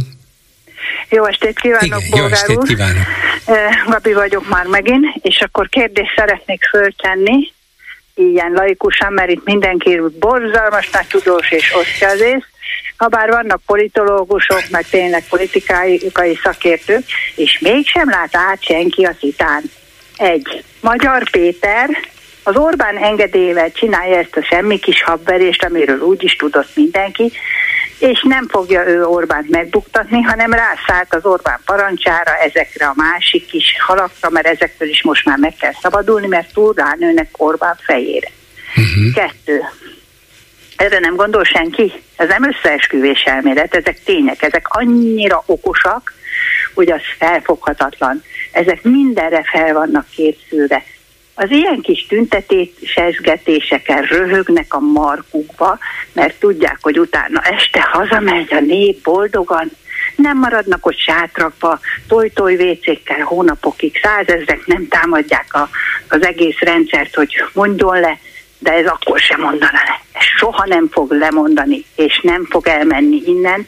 Egész addig még egy belső, komoly ember, nem ilyen magyar Péter, hanem valaki, aki nem lesz soha, fel nem lép, és ki nem rakja papírokba és mindenbe a mocskokat. Na de ez, e, igen, hát ez várható, mert mondjuk most nem, egy akkora belpolitikai nem. válság van, hogy akár lehetne Nincs. is ilyen ember a Fideszben. Nincs, és nem lesz. Hát bolond lenne. Hát bolond lenne. A magyar se okoz magának semmi kárt, a volt feleségének se. Ezek mind-mind kapnak majd jó kis állásokat, szépen meg lesznek utána, feladatot hajtanak végre. Hihetetlen elméjük van, látok mindent előre, meglátó, olyan látó vagyok. Sajnos láttam, úgy láttam a tévében, hogy Gyurcsány nagyon beteg, igen. Ön Én is, ön is már távdi, ön is távdiagnózist ad, jaj, ne tegye. De sajnos nagyon aggódom, de mindenki, aki azt kívánja neki, az szálljon vissza rá, mert ez az egy ember lehetett volna, de ezek a kis pártocskák megint csak azt mondom önnek, ez is a Fidesz szervezése, három párt legalább. Ön sokszor megjegyzi azt, hogy a kutyapárttal ön mennyire szimpatizál pedig ön annyira a nagy tekintély a szemembe, és ilyenkor megdöbbenek, hogy ön nem látja ezt, hogy a Ungár Péter, a kutyapárt, ezek mind-mind most elkezdte ez a Szódmezővásárhelyi polgármesteri pártockák, uh-huh. elveszik a szavazatokat, széthúznak, roncsolnak, rombolnak, semmire nem jutottak 14 éven át, mégse tudnak összefogni, mindnek csak a pozíciók kell, a pénz, tehát nincs ellenzék, a Fidesz piszkosul okos, meg az egész csapat, mindenki van náluk dolgozva, nem lesz semmi, higgyel, Borgár úr. Mm-hmm nem szeretném elhinni. A kutyapártról hadd mondjak egy mondatot. Igen, mindig mondom, hogy mennyire szellemes, mennyire eredeti, és igazán semmiből jöttek, de mindig hozzáteszem, és velük, vagy nekik is fölteszem mindig a kérdést, hogy jó, amit csinálnak, mondanak, a szimpatikus, szellemes, okos, jól el lehet rajta szórakozni, és tényleg szimpatizálok velük. És azt mondom, hogy egy civil, egyesületi formában remekül tudnak működni, de ha párt akarnak lenni, és azok akartak, elindulnak ugye önkormányzati választáson, európai parlamenti választáson, akkor mondani kell valamit arról, hogy mit szeretnének csinálni, hogyan, kivel, milyen módon akarják az országot irányítani, ha véletlenül őket bízzák meg ezzel. Hát csak ez lehet az ambíciójuk. Ha ezt, ha ezt nem teszik meg, akkor kénytelen vagyok én is azt mondani, hogy ők is az ellenzék tönkretételében vesznek hát arra, részt. Hát nem látja ön, hogy állandóan széthúznak, nem állnak senkivel össze. És mondtam a múltkor önnek, hogy nem, a politika nem humorból, meg jópofaságból áll, hogy marha szimpik, mert a színpadon nagyon jó megjátszanák magukat. Menjenek el valami komédiába játszani, de ez most nem játék. Nekik most össze kéne egy vadkutyával is fogni, meg egy nem tudom milyen ronda akármivel is ezeknek a pártoknak lecsökkenni olyan összefogásra, olyan erőre, és járni a falvakat, városokat, és szórólapozni, és elmondani. Azt gondolja ön, hogy Miskolc környékén, vagy az Alföldön, vagy bárhol a falvakban valamit is a Mariska néni, meg a fiatalabbak is tudnak erről az ügyről valamit. Azt tudja e- erről már tudnak. Erről már analfa- tudnak. Ne. Mennyi funkcionális analfabéta van, aki rájuk szavaz választatnak egy krumplira. De, de nem ők döntik el, tudják. nem ők döntik el a választást. Hát több, több tízezer igen, olyan, Igen, igen, igen, de, de a Fidesz három millió szavazójának a többsége biztos, hogy tud róla, biztos, hogy megzavarta őket, biztos, hogy válaszokat várnának, bár nyilván nyugtatgatják őket a médiájukban. Az, hogy esetleg néhány tízezer embert nem érdekel, nem tud róla, legyint rá, persze, Jó. biztos vannak. Oké. Okay. Bolgárul, akkor kérdezzek egyet öntől. Ez, hogy válasszunk, válaszol a nép köztársasági elnököt, ezt verik a pártok. Hát hogy lehetnek politikusok ennyire, nem is tudok mit mondani, hogy miért kell most azzal foglalkozni, hogy a nép, most itt ez egy huszadrangú kérdés, és úgy se sikerülne, mert a Fidesz ezt úgy nem se engedi. fogja hagyni. Igen, igen, igen. Tehát egy energiapazarlás, ugye? É, Pazarolják igen, a semmire az energiát. Egy. Kettő, utoljára. Tudja, mit mondott nekem valaki egyszer még ö, a nyolc évvel ezelőtt az Orbánra? Nem. Hogy soha nem fog megbukni, ha a Fidesz szavazók élőben látják, hogy az Orbán kisgyerekeket reggelizik késsel, villával, akkor se fogják megbuktatni. Hát igen, biztos van egy ilyen, egy ilyen kemény maga, melyik nem. Donald Trump is azt mondta, hogyha ötödik avenue az ötödik sugárúton megölne valakit, akkor is megválasztanák, de aztán végül mégse választották meg négy évvel ezelőtt, úgyhogy azt mondanám, hogy biztos biztos vannak ilyen elvakult emberek, de ez az ügy akár még Orbánig is elérhet, Jó. és nem tudjuk, hogy akkor mi lesz. De köszönöm nem, szépen. Nem fog megbukni. Köszönöm szépen, viszont, viszont hallásra. A telefonnál pedig Parászka Boróka, erdélyi újságíró, a HVG munkatársa. Jó estét kívánok! Jó estét kívánok! És azzal kapcsolatban szeretném a nem is annyira a véleményét, mint inkább az esetleges információit, hogy az amerikai magyar népszavában megjelent egy cikk, a pedofil ügy igaz története címmel, illetve az folytatódik még úgy, hogy Orbán adott kegyelmet K. Endrének. Vannak ilyen feltételezések, de itt van egy olyan szál, amit megbízható forrásokra hivatkozva ír meg az amerikai népszava, hogy az Orbán családnak nagyon szoros erdélyi kapcsolatai vannak, és nem csak ez a bicskei, felcsúti, az Orbán családdal kapcsolatos sport és egyéb eh, viszonyok adhatnak bizonyos magyarázatot, vagy, vagy jelzést, hogy kivel milyen, milyen kapcsolatot tarthatott ez az ember, hanem ezek az erdélyi szálak is fontosak. Lehet, hogy onnan jött az egész. Van erről valamilyen információ, mendevonda, plegyka, vagy esetleg ennél több?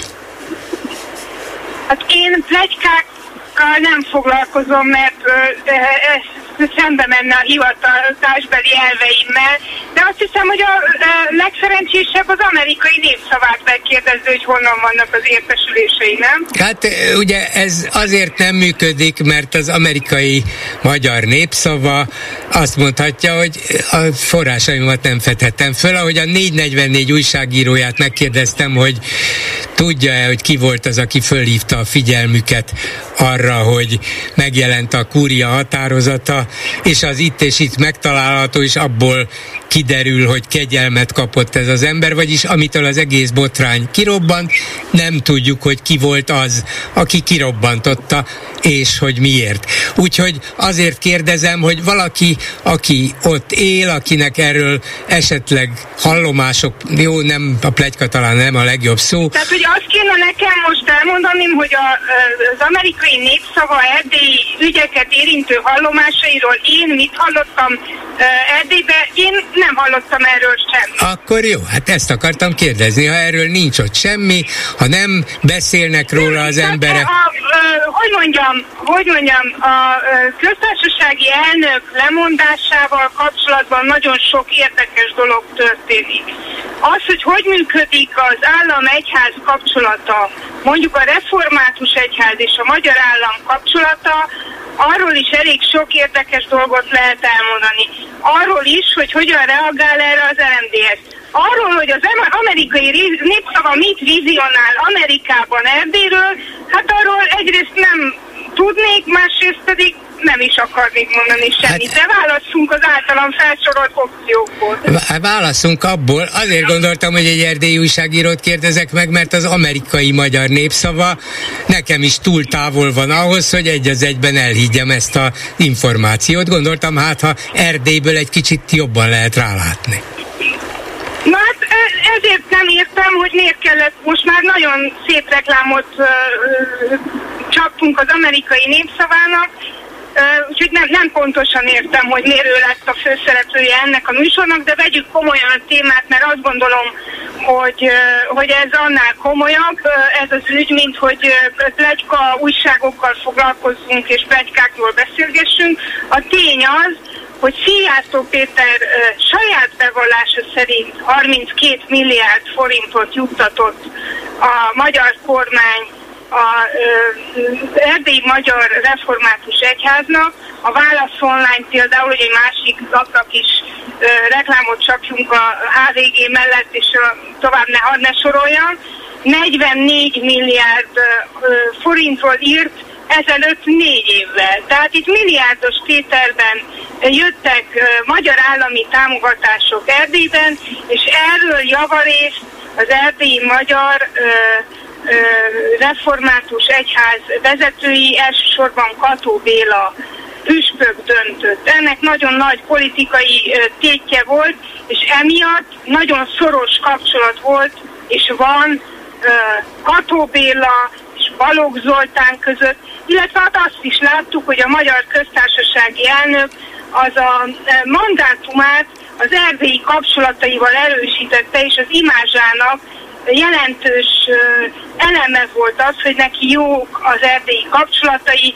Ha jól számoltam, két-három havonta eljött Erdélyben. Tehát joggal feltételezhetjük azt, hogy a Bicskei perben elítélt erdélyi származású uh, Kónya Endre ügyében érintve vannak a erdélyi emberek is, illetve azok, akik őt igazán ismerték és munkakapcsolatban álltak, azok erdélyek lehetnek. Amit még tényszerűen el lehet mondani, hogy Kató Béla 20 évig szolgált a Kúnya Endre faluja melletti faluban, és azon a szakterületen dolgozott, amin Kónya Endre, illetve Kónya Endre édesapja is, akiből aztán díszpolgár lett Zabolán, és aki után egy sportcsarnokot neveztek el. Tehát annyit tudunk tényszerűen elmondani, hogy Kató Bélának az Erdélyi egy, Református Egyházkerület püspökének tudomása lehetett Kónya Endréről, kapcsolatban állhatott vele, és mindaddig, amíg ez a per elindult, addig Kúnya Endre egy nagyon fontos szereplője volt az erdélyi református életnek is.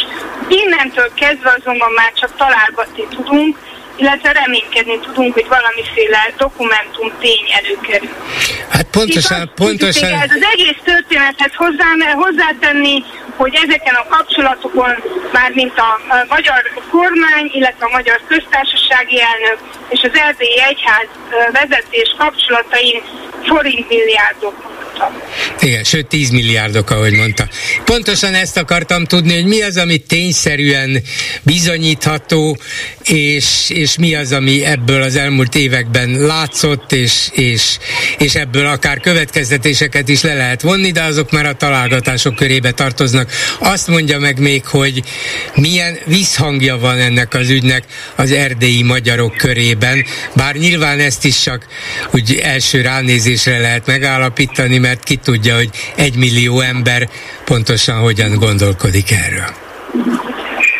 Ami, ami nagyon érdekes és izgalmas, hogy a magyar politika, a magyar politika szereplői a, ö, imádtak Novák Katalinnal közös programokon részt venni, és, és nagyon aktívan részt vettek az ő erdélyi imázs építésében, egyetlen egy szót nem vesztegettek a lemondással, nem voltak nyilatkozatok, nem volt érdemi reakció, teljes csend van Erdélyben ezen a területen.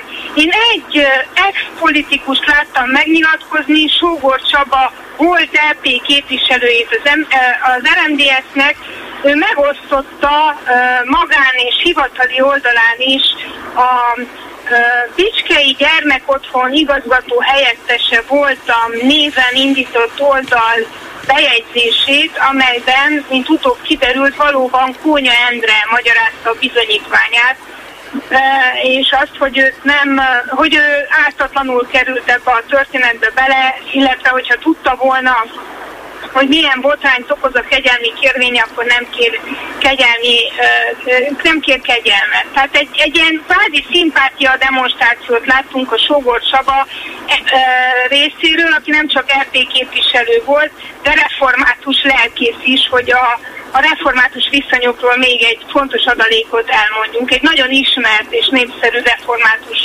lelkész.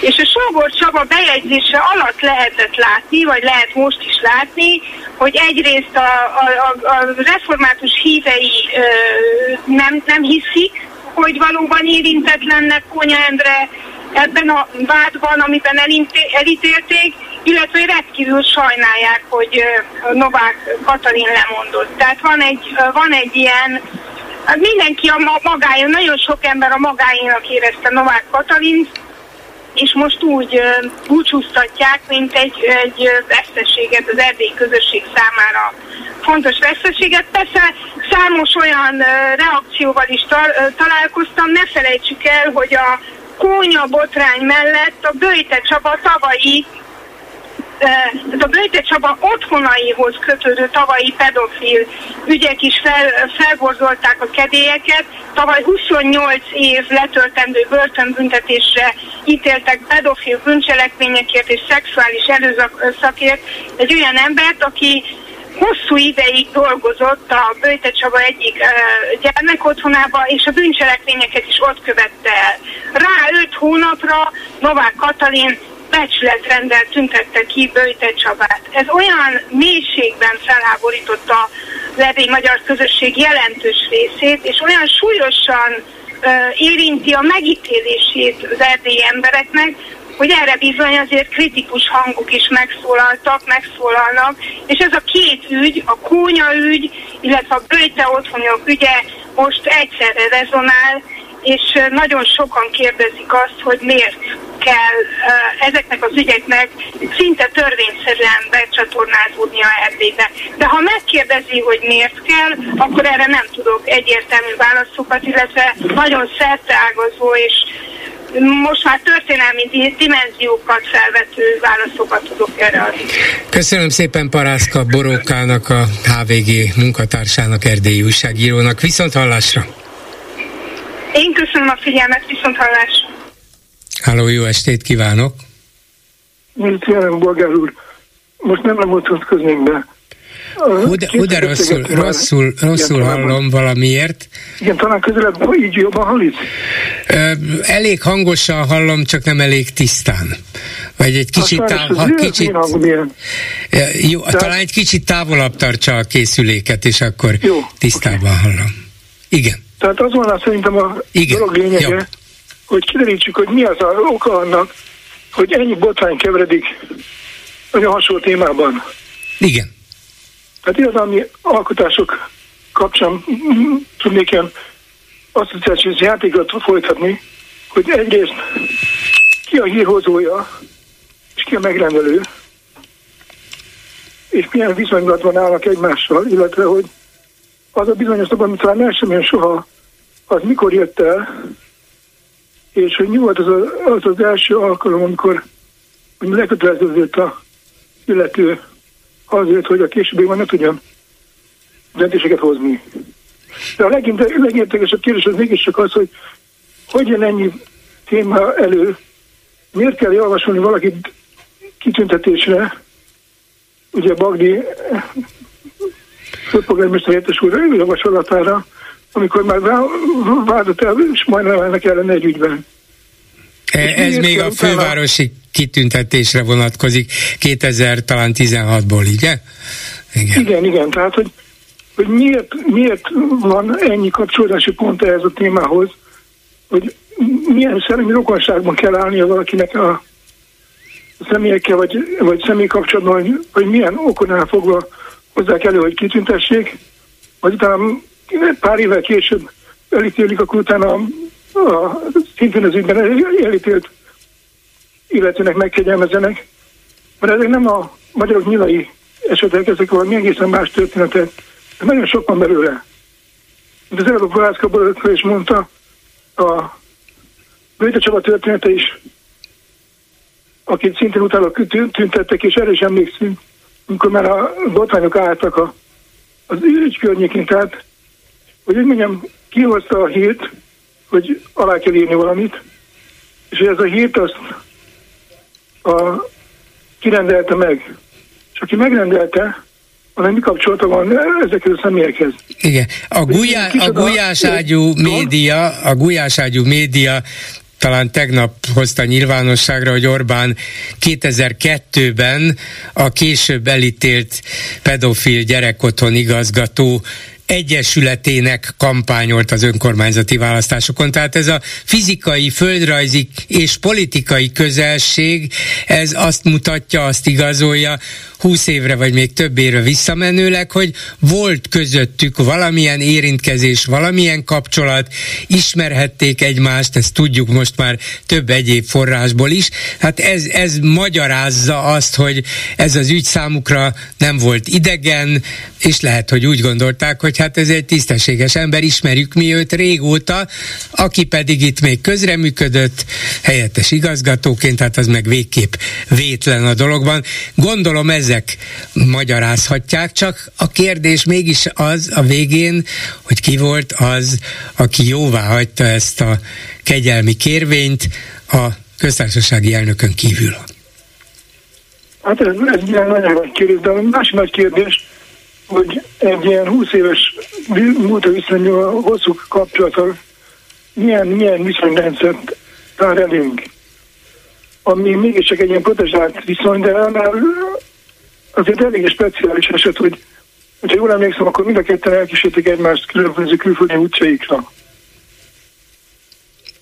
Mármint, hogy a Balog és Novák Katalin. Igen. Igen, én azt gondolom, hogy, hogy ez is egy érdekes kérdés, hogy milyen, milyen kapcsolat állhat föl közöttük. Hát lehetünk kíváncsiak, de végül is nem. Ez kiszolgáltatott helyzetben az illető. Igen. Végül is lehet érdekes, de a végeredmény szempontja, persze a végeredményt is meghatározhatja, hogyha valóban annyira szoros volt a kapcsolat, hogy feltétel nélkül megfogadta a tanácsát, de azért nem hiszem, hogy bármelyikük politikailag olyan naív lenne, vagy lett volna, akár Novák, akár öt évig miniszterként szolgáló püspök tanácsadója, hogy egy ilyen döntés ügyében ne kérdezzenek meg valakit, hiszen tudták, hogy vissza kell küldeni amúgy is a kormányhoz, vagy az igazságügyi miniszterhez. Úgyhogy szerintem kellett, hogy legyen még valami, és ez független attól, hogy ők mennyire jó viszonyban voltak egymással. Én azt gondolom, hogy talán a doktor, a Stevens esete fordulhatna elő tudni, egy erősen függőségi viszonyrendszerről lehetne szó. Uh-huh. És amiben nem a Balog úr lenne a legfőbb adóász, nyilvánvalóan, de hogy azt gondolom, hogy én most szeretném elindulni, mégis valamiféle szellemi rokonságról is lehet szó, tehát ugye egy erősen macsó kultúra képviselőre van szó, akik hát az oktatási intézményeket nem nagyon nagy szeretettel látogatják egyébként. Az oktatás feladatát nem tartják nem rendkívül fontosnak, mint ezt a pedagógusok helyzetéből és egyébből megtudtuk az elmúlt húsz évből. És mégis a bizonyos személyeknek, igazgatóknak kitüntetése az nagyon fontosnak tűnik számukra. Hát igen, ez egy érdekes dolog, ennek is jó volna megtalálni a magyarázatát, hogy miért, miért kellett őt kitüntetni, miért kellett olyan események után, amelyek nyilván a kitüntetőknek is a tudomására jutottak, mi, mi motiválta őket még, Hát számos tisztázatlan kérdés van, egyetértek önnel, és szerintem nem is lehet, hogy ezeket a kérdéseket ne tegye fel folyamatosan, akár az ellenzék, akár a független média. Úgyhogy talán egyik másikra jön is majd valamilyen válasz. Akarva, akaratlan. Köszönöm szépen viszont hallásra. Háló, jó estét kívánok! Na most ez a következő hallgató volt, vagy itt van? Vagy megint szétment egy. Na jó, addig itt van Lőrinc Csaba, és elmondja, hogy a a Facebookozók miket kommentelnek ma. Szia Gyuri, köszöntöm a hallgatókat. Az első ajánlat, amit kaptam, konkrétan egy kommentben kaptam, talán Orbán dolgozik a kormány bejegyzése kommentjeit is érdemes volna idézni ma vetette fel a kommentelő. Én megnéztem, és úgy gondoltam, hogy ezt inkább meghagyom azoknak, akik erre vannak specializálva. Mert elég durvák?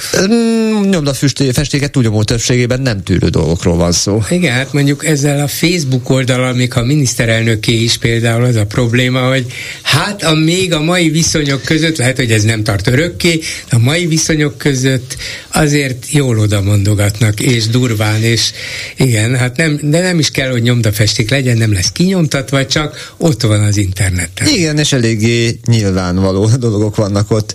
A kérdések persze kínosak, tehát egy, egy némelyik kérdést én is feltenném egy-egy tájékoztatón, de ez erre az esélyem nulla. Ö, válogatott sajtómunkások Orbán évértékelőjén Várkert bezár.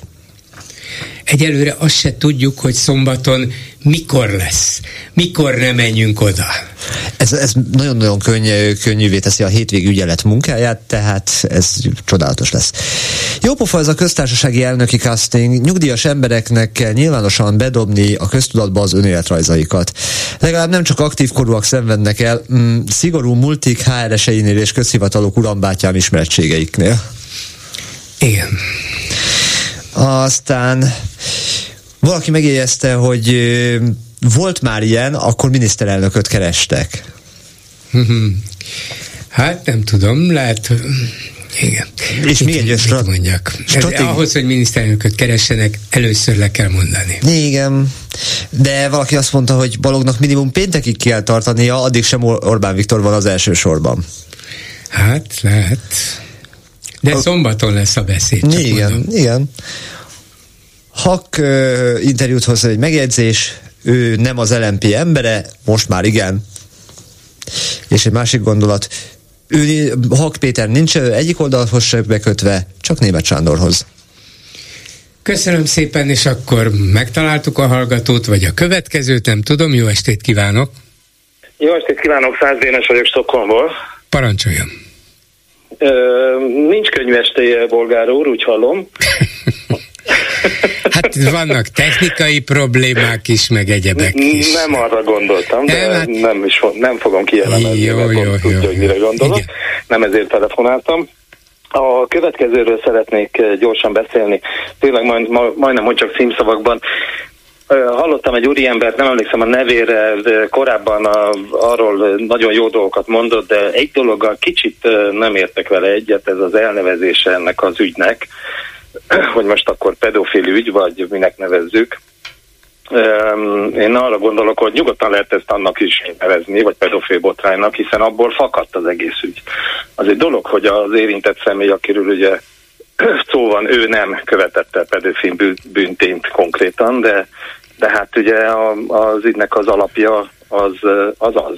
Hát így van, végül is egy pedofil bűnelkövetőt védett, és az áldozatokat kényszerítette a vallomásuk visszavonására, úgyhogy ez tetszik, nem tetszik pedofil ügy, de persze a pedofil ügy nyomán derül ki, hogy hogy mennek a dolgok ebben az országban, és sok ember, aki eddig erről nem akart tudomást venni, vagy azt mondta, hogy ó, hát máshol is így megy ez, most döbbent rá, hogy ja, hát ilyen igazán súlyos ügyben, ami, ami személyes és mindenki számára mocskosnak és elítélendőnek látszik, ilyenben is így megy. Na hát akkor érdemes végig gondolni, hogy milyen rendszer is van az országban. Ez persze mélyebb annál, mint hogy pedofil ügy, de nem, nem tudjuk másképp megnevezni röviden és tényszerűen. Igen, igen. Hát a másik jó, jó elnevezés, ami nagyon passzol, az az a kegyelmi botrány, vagy ugye ez is, ez is még egy jó, jó névennek, de hát akárhogy is nevezzük, gyalázat az egész úgy, ahogy történt, és hát akinek ez nyitotta fel a szemét, az jobb későn, mint soha. Én személyesen 90-ben Fidesz szavazóként 92-ben léptem ki abból a, nem a pártból, mert pártak sosem voltam, de abból a mondjuk azt, hogy szavazótáborból nekem ott a székházügy, meg a, a Kaja Ibrahim és társai az már sok volt ott. Kicsit kezdett déjà vu érzésem lenni már akkor. Igen. Az előző rendszerhez. A másik dolog, ami, ami a másik téma, amire röviden szeretnék reflektálni, ez a tüntetés, hogy ugye a szokásos visszatérő kérdés, vagy probléma, vagy felvetés, hogy részt vegyenek-e a pártok, ne vegyenek részt pártok ilyen civil szervezési tüntetésben. Hát erről nekem az a véleményem, hogy miközben én, én abszolút támogatom a pártok szerveződését és az ő, az ő tüntetésüket is, legyen az bármilyen témában, idézőjelben bármilyen, demokráciát támogató vagy felvető témában, de azt gondolom, hogy a tüntetés szervezőknek mindig van joga eldönteni, hogy ők milyen keretek között szeretnének. E, hát hogy ne, joguk van természetesen, csak ott tartunk, mint gyakorlatilag az elmúlt tizenvalahány évben máskor is, hogy úgy érzik az ilyen-olyan ügyben felháborodó, mondjuk így civilek, vagy még csak civil szervezetekhez nem tartozók is, akik csak valami miatt tiltakoznának, hogy ők nem akarják összepiszkítani magukat a pártokkal, mert a pártok valamiért, valamilyen ok miatt számukra vagy nem szimpatikusak, vagy nem hitelesek, és ezért eltávolodnak tőlük, de amikor az a kérdés, hogy na és jó, ezeket nem szeretitek, kiket szerettek, vagy nem akartok-e pártot alapítani, akkor úgy mindenki visszavonul, és úgy meg nem lehet se rendszert váltani, se mondjuk egy kisebb tétet fölvázolva nem lehet választást nyerni sem, mert a választás megnyeréséhez is pártok kellenek. Úgyhogy igen, ezért igen. nem megy ez az eltávolodás. Jó, lehet, most ne jöjjenek, lehet mondani. De ha folyamatosan eltávolítják a pártokat, akkor vagy tessék saját pártokat létrehozni, vagy mondjanak le arról, hogy bármi megváltozik. Én értem a, a hozását, tehát a jogi kereteket azokat muszáj betartani, vagy hát legalábbis igyekezniük kell, hát már amik ezek a keretek ugye, mint a állandóan változnak, ahogy éppen a regnáló hatalom ugye a meccs alatt változtatja a szabályokat. És hát igen, egyetértek, ugyanakkor valószínűleg, hogy itt a szervezők azt szeretnék, ők ugye nem politikára fókuszálnak itt elsősorban, hanem itt a gyerekvédelmi problémára, ami ugye Magyarországon is eléggé sok problémával küzd, és hát egy ilyen szolidaritási és emellett a rendszerkritikus tüntetést szeretnének összehozni, ahol nem szeretnék kizárni azokat, akik esetleg nem szimpatizálnak egyik pártal, ne hogy Isten még a túloldalról érkeznek. Persze, persze, igen. És itt ezt gondolom, hogy ez lenne a fő cél, és, és hát aztán majd lesz egy másik, másik megmozdulás, ugye 25-én, ahol viszont az, meg, az pedig az ellenzéki pártok igen. És hát ha az ellenzéki pártok pedig nem tudnak megmozgatni annyi embert, mint mondjuk holnap ezek a civilek, akkor hát annak is van egy szomorú tanulsága, azt meg a hát pártoknak hát kellene levonniuk. De a lényeg az, hogy előbb-utóbb a civil civileknek és a pártoknak egymásra kell találniuk, mert külön-külön nem fog menni. Köszönöm, köszönöm szépen, viszont Én hallásra. köszönöm, további szép estét, viszont hallásra. Ezzel a megbeszéljük mai műsor a véget ért készítésében közreműködött Zsidai Péter, Lőrinc Csaba, Erdei Tünde, Kismária és Kemény Dániel, Bolgár Györgyöt hallották, viszont hallásra holnap. Most pedig jön az Esti Gyors. Esti Gyors, a hírek háttere. Vénagy Gyöngyi szerkesztő kolléganőm nevében is köszöntöm Önöket, Rózsa Péter vagyok. Vegyük sorba, melyek azok az állami szervek, amelyek a lemondási ügyben érintettek, akár közvetve, akár közvetlenül. Legelőször is a köztársasági elnök hivatala. Ugye egy pedofil bűnügyben elítélt ember Kónya Endre kegyelmi ügye miatt. Másodszor az igazságügyi minisztérium, mert Varga Judit miniszter ennek a kegyelmi kérvénynek az ellenjegyzése miatt mondott le Novák Katalint követve. De ugyanez a minisztérium, amely alatt ég a talaj a Sadl Völner korrupció gyanús ügy miatt is. Maga a végrehajtói kamara pedig mindezek folyamányaként benne van a buliban. A református egyház szintén a pedofil ügy okán képbe került püspöke Balogh Zoltán miatt forrong. Nos, egyelőre ne is menjünk tovább. Ezen intézmények vezetői tehát egy-egy hibájuk, vagy mondjuk tévedésük, galátságuk okán bizalmi válságot okoztak. Nem csak az úgynevezett nagy politikában, illetve nagy politikának, ahol maga Orbán Viktor áll a porondon. Érdekes lesz, hogy mit fog ezzel kezdeni, mit is készül mondani a szombati érértékelő beszédében. Nos, de bizalmi válság van magában a hivatalban, a vezérek alá tartozó apparátusban is, ahol nyilván becsületes szakemberek dolgoznak. Ők viszik hátukon azokat az ügyeket, amelyeket ugyan nem látunk kívülről mindig, de a hivatalok működésének alapjait képezik.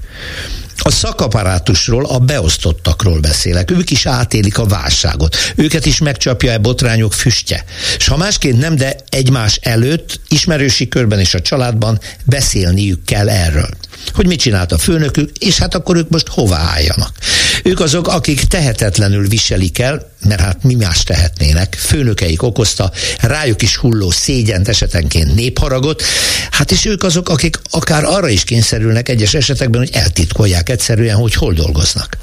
Hol és hogyan függ az életük azoktól, akik egyébként egy-egy botrányuk után könnyű tánclépésekkel lebbennek egyik pozícióból, másikba, miközben beosztottjaik, alárendeltjeik ott maradnak a feldult és a hitelét vesztett intézményben. Pedig csak egyetlen egy dolgot kellene tenniük e fényes tekintetű vezetőknek, mielőtt távoznak, vagy éppen visszavonulnak, megköszönni, bocsánatot kérni, és levenni a beosztottak válláról a válság terheit. A válságét, amit maguk okoztak. Esti gyors, a hírek háttere.